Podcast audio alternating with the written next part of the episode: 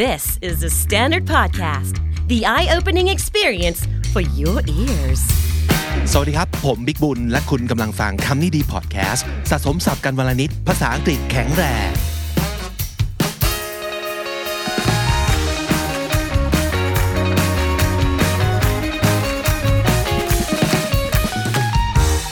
คุณผู้ฟังครับ หมู่นี้ได้อ่านหนังสือบ้างไหมครับ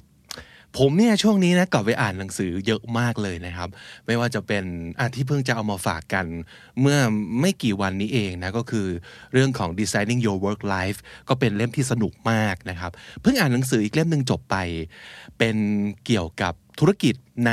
ประเทศญี่ปุ่นนะครับอ่าเป็นเรื่องของคนคนหนึ่งซึ่งเป็นที่ปรึกษาด้านธุรกิจ แล้วเขาเอาประสบการณ์จริงเนี่ยมาเขียนให้ เป็นแบบกึ่งกึ่งฟิกชันสนุกมากเลยเดี๋ยวจะเอามาเล่าให้ฟังในโอกาสต่อไปนะครับ แล้วก็ยังมีการได้อ่านนิยายอีกหลายเล่มเลย ช่วงนี้รู้สึกเพลินกับการอ่านหนังสือมาก ยังมีอีกคนหนึ่งซึ่งก็รู้สึกว่าอ่านหนังสือเยอะอยู่เหมือนกันนะ ลองไปถามดูซิสวัสดีน้องจีครับ สวัสดีค่ะ so you've been reading some interesting books lately huh Yes I have been so usually what kind of books do you read usually ส่วนมากจะอ่านเป็นนิยายแปลของเกาหลีค่ะ ใช่ แล้วก็จะเป็นพวกแบบ self improving ต่าง ความเกาเนาะ ๆ ใช่ เสพทุกแง่มุมเลยนะ ไม่ว่าจะเป็นอาหารซีรีส์เพลงป๊อปต่างๆ รวมถึงหนังสือด้วย ใช่ค่ะ ครับ วันนี้น้องจีมีหนังสือหนึ่งเล่ม อืม มาฝากคุณผู้ฟังด้วยนะครับ ใช่ น้องจีเอาหนังสือเล่มนี้มาเล่าให้ผมฟังแล้วก็รู้สึกแบบเฮ้ยน่าสนใจมากเลยนะหนังสือเล่มนี้ชื่อว่า brain rules ค่ะ Brain Rules ก็จะเป็นเรื่องของสมองแน่นอน ใช่ นะครับ ค่ะ คนเขียนก็คือ จอห์นมาดีนานั่นเอง ครับ มันน่าสนใจตรงไหนยังไงฮะ อ่าขอแบบเท้าความก่อนคือจริง ๆ แล้วอ่ะจีได้ยินโขมาจากพี่คนนึงแล้วเขาบอกว่า สมองของเราเนี่ยมันดีของมันอยู่แล้วใช่ไหมคะ แต่ว่าถ้าเราจำอะไรไม่ได้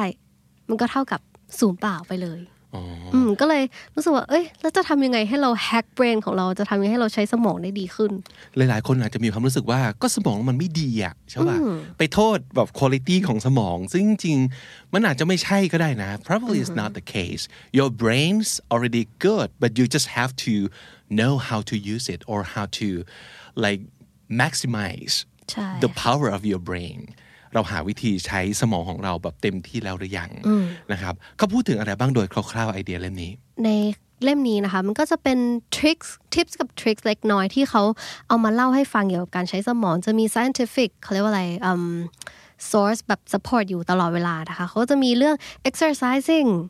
ก็มีเรื่อง sleeping มีเรื่อง short term memory long term memory ว่าจะทำยังไงให้จำได้ดีขึ้น มีเรื่อง sleeping ว่าการนอนเกี่ยวยังไงกับสมองของเรา มีเรื่อง stress ด้วยว่าแบบความเครียดก็ทำลายสมอง มี sensory integration แล้วก็ vision เกี่ยวกับเอ่อ vision ก็คือ sense หนึ่งของเราใช่ไหมคะ แล้วก็มีเรื่อง gender ของสมอง แล้วก็ exploration of the brain gender ของสมองนี่เหรออ๋อหมายถึงสมองผู้ชายกับผู้หญิง ใช่ อ๋อเฮ้ยน่าสนใจนะ แต่ทั้งหมดทั้งปวงก็คือ โยงกลับไปที่ว่าทำยังไงให้เราใช้สมองได้มีประสิทธิภาพมากขึ้น ใช่ค่ะ ใช่ไหมครับเออมีอีกคำหนึ่งที่เมื่อกี้รู้สึกสะดุด sensory integration อืม so that's what we are going Talking to about talk today. about today ใช่ค่ะ Uh-huh. so let's let's go uh, to the word itself sensory integration integration มาจาก verb integrate ใช่ so what does integrate mean Integrate means to combine two or more things in order to become more effective คือเป็นการผสม ผสมผสานของสองอย่างหรือว่ามากกว่านั้น เข้าด้วยกันเพื่อให้มันเกิดผลลัพธ์ที่มันดีขึ้น ใช่แล้ว นะครับ ค่ะ มันก็คือแปลว่า mix แปลว่า combine ใช่ไหม for ใช่แล้ว better results or better use of something that's to integrate คำนามก็คือ integration sensory เหรอครับ sensory ถ้าเปลี่ยนเป็น noun จะเป็น sense ก็คือประสาทสัมผัส อ๋อ ประสาทสัมผัสนั่นเอง พอเป็น adj- adjective ใช่ไหมก็เป็น sensory ใช่ เพราะฉะนั้น sensory integration ก็หมายถึงการรวมประสาทสัมผัสหลาย ๆ อย่าง คือให้มันทำงานด้วยกันนะครับ เกี่ยวข้องอะไรกับสมอง ในที่นี้เราจะหมายถึงสมองที่ใช้ในทั้งเรื่องของการเรียนรู้ เรื่องการจดจำด้วยนะครับ ไอเดียของมันคือประมาณไหนฮะ อ่า or should we talk about um, the senses like the five senses yeah we should โอเค Yeah งั้นเริ่มจากเบสิกก่อนว่า ประสาทสัมผัสทั้ง 5 อันของเราที่เป็นเมนเมนเนี่ยมีอะไรบ้าง โอเค starting from the first one ก็คือ sight sight ก็คือ ค่ะ เป็นคำนามของ see ถูกป่ะ ก็คือการมองเห็น ใช่ อ่า ค่ะ ฮะประสาทสัมผัสที่เกี่ยวข้องกับการมองเห็นมันคือ visual visual อ่าคืออะไรก็ตาม visual จุดๆๆก็คือสิ่งที่เกี่ยวข้องกับการมองเห็นนะครับ ค่ะ and the next one is hearing I guess right um, when you hear something ก็คือเราใช้หูในการอ่าได้ยินฟังเสียงนะครับคำที่มันเป็น adjective ที่เกี่ยวข้องกับเรื่องของการได้ยินก็คือ auditory auditory นะครับ A U D I T O R Y or you can just go to our uh, YouTube channel and just take a look at the slides we will have uh, the text ready for you Yep. so you can like learn by uh, also watching the words อ่านั่นก็คือได้ยิน ทีนี้อีกภาษาอะไรอีกกลิ่น ค่ะ smelling อะไรก็ตามที่เกี่ยวกับเรื่องการได้กลิ่น มันมีคำศัพท์ของมัน ซึ่ง this is actually the new word for me to tell you the truth so the word is olfactory โรงงานอุตสาหกรรมเก่าเลยครับ it's it's like that without the d อ่า ใช่เป็น olfactory อ่า and written as the same word O L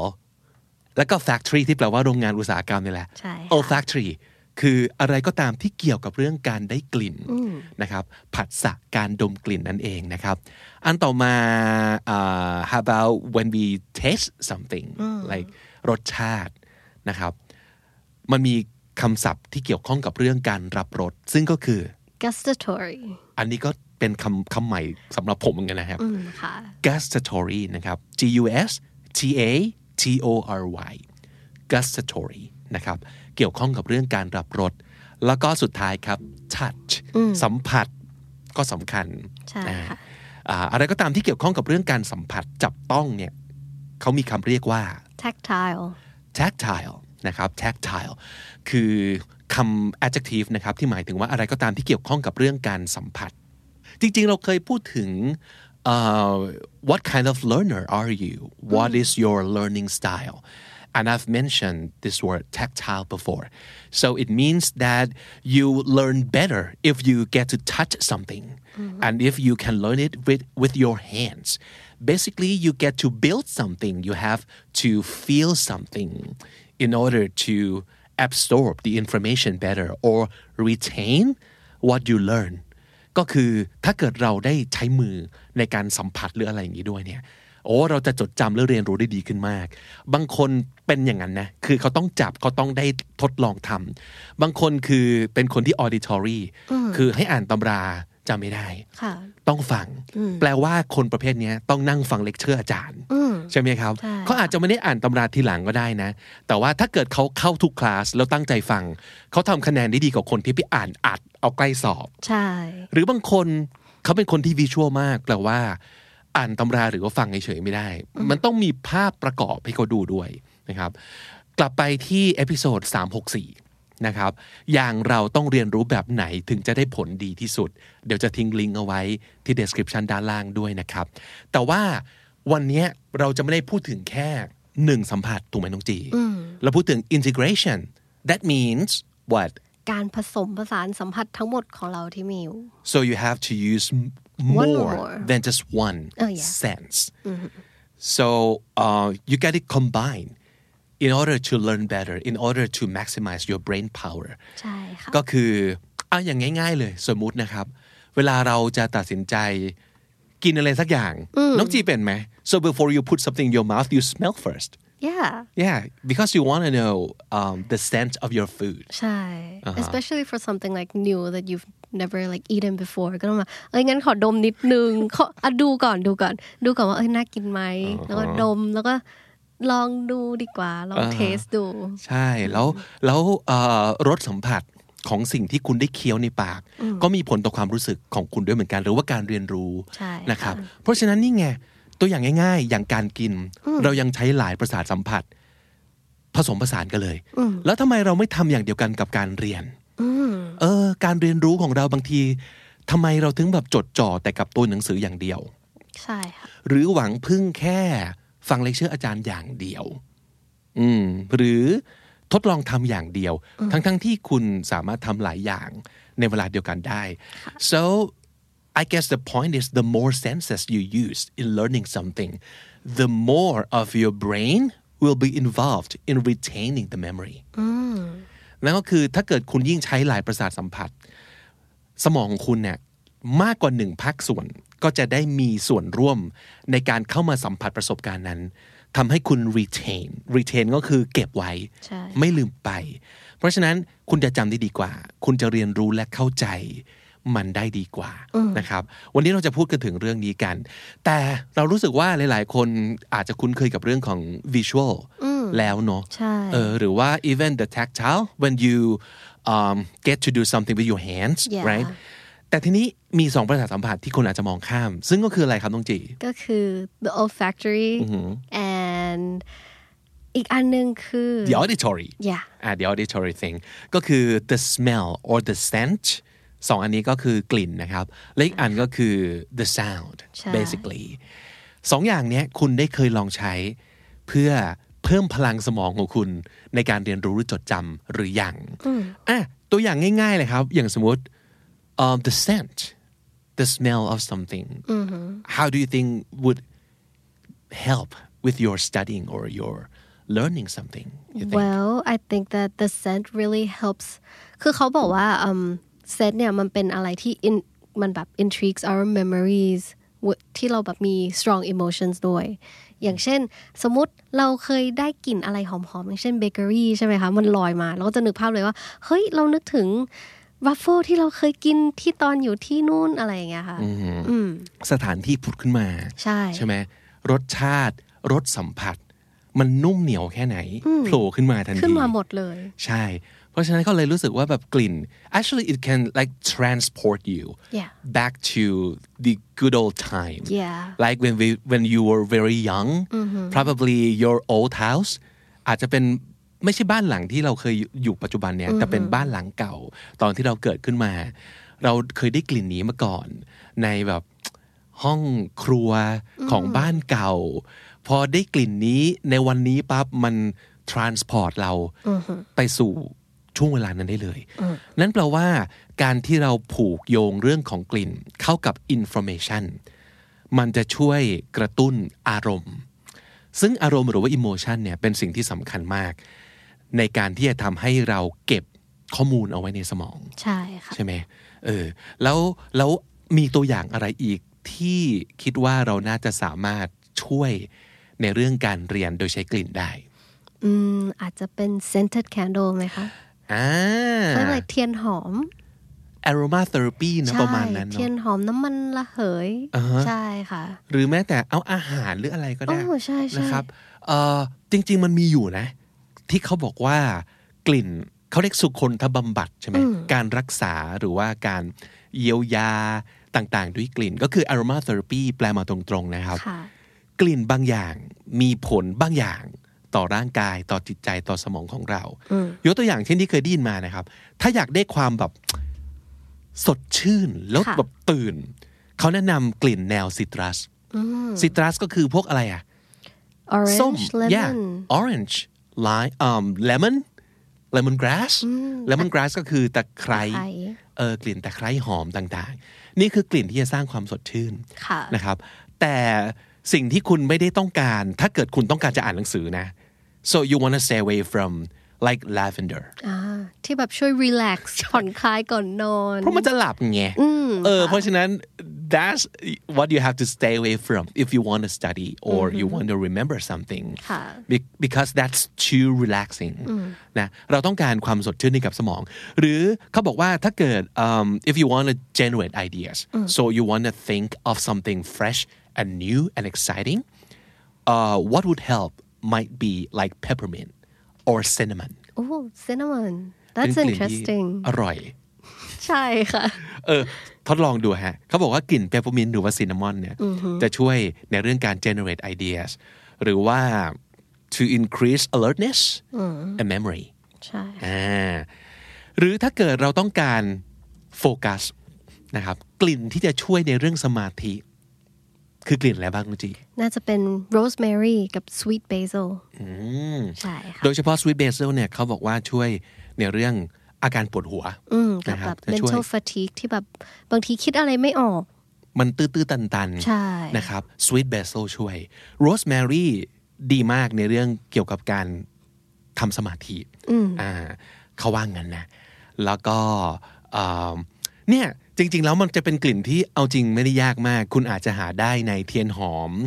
หรือว่าเป็นลักษณะน้ำมันหอมระเหย แล้วก็มาเหยาะพวกแบบ humidifier อืม ที่เรา ใช่ค่ะ ซื้อมาอาจจะไม่ได้แพง ใช่ไหมครับ แล้วก็ปล่อยไอ้น้ำหนึ่งทำให้ห้องมันไม่แห้งด้วย อืม นะครับหลายๆคนเอ่อมีปัญหาในเรื่องเกี่ยวกับ allergy เกี่ยวกับเรื่องของแบบเอ่อการหายใจอะไรอย่างเงี้ย humid หรือว่าความชื้นเอ่อที่มาจากพวก humidifier ซึ่งสามารถจะเหยาะน้ำมันหอมระเหยลงไป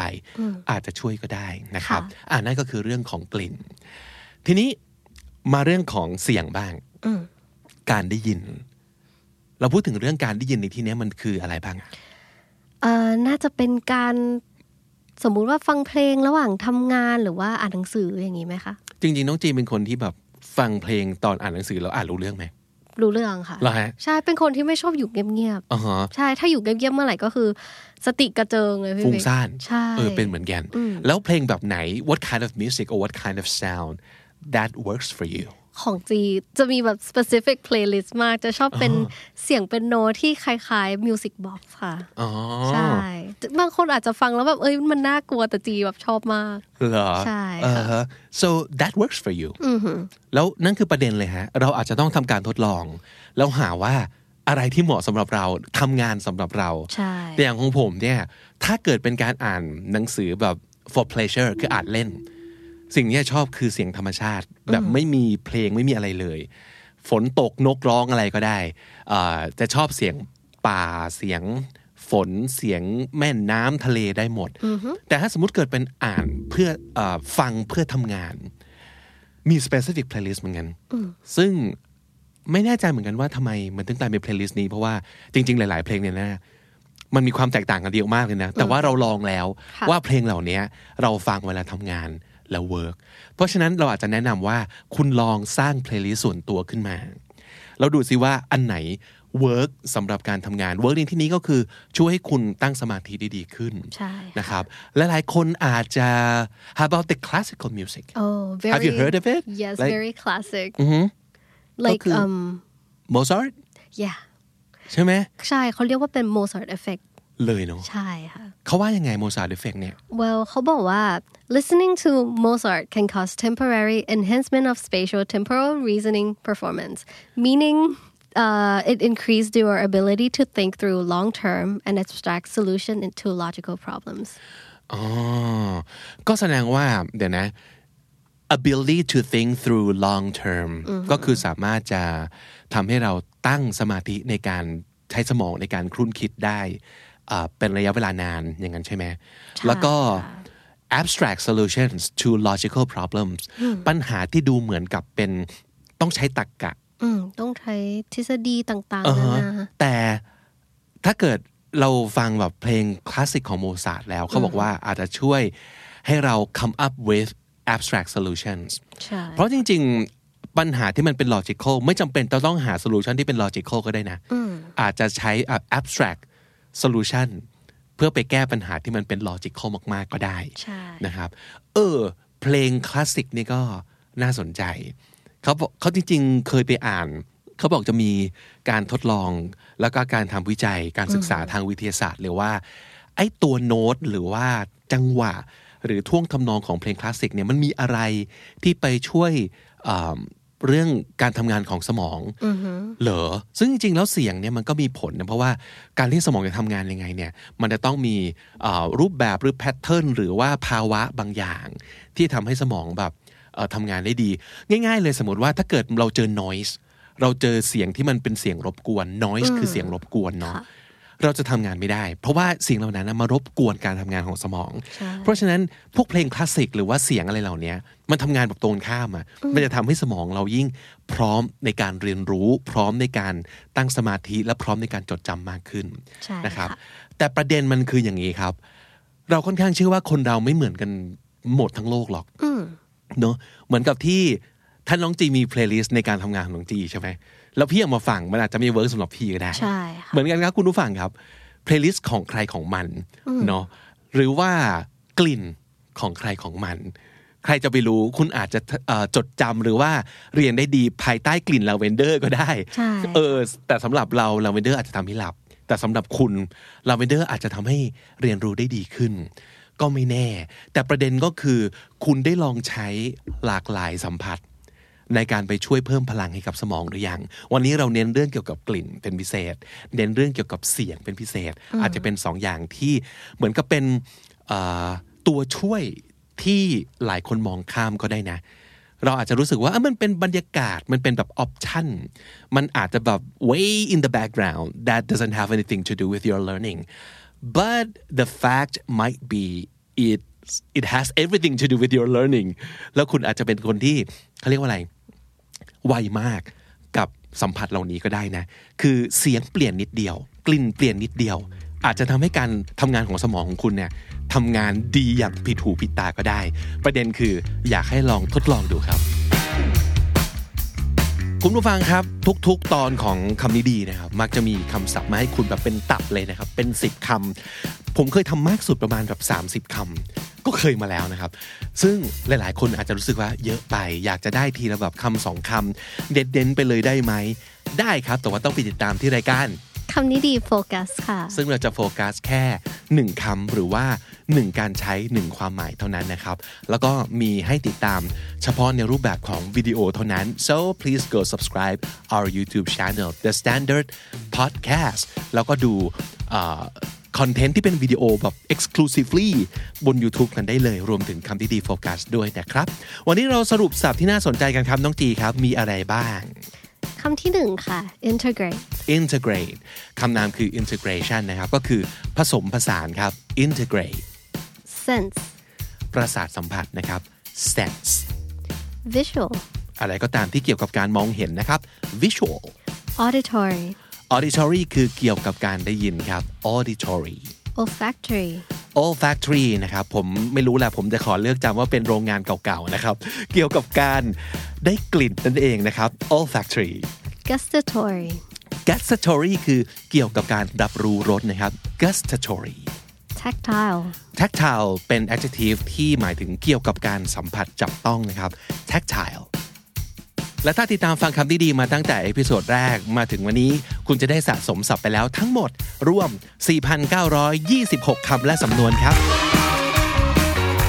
และนั่นก็คือคำนี้ดีประจำวันนี้นะครับ ฝากติดตามฟังรายการของเราได้ทาง YouTube Apple Podcast Spotify และทุกที่ที่คุณฟัง podcast ผมบิ๊กบุญครับ จีค่ะ วันนี้ไปก่อนนะครับ อย่าลืมเข้ามาสะสมศัพท์กันทุกวันวันละนิด ภาษาอังกฤษจะได้แข็งแรง สวัสดีครับ สวัสดีค่ะ The Standard Podcast, eye opening for your ears.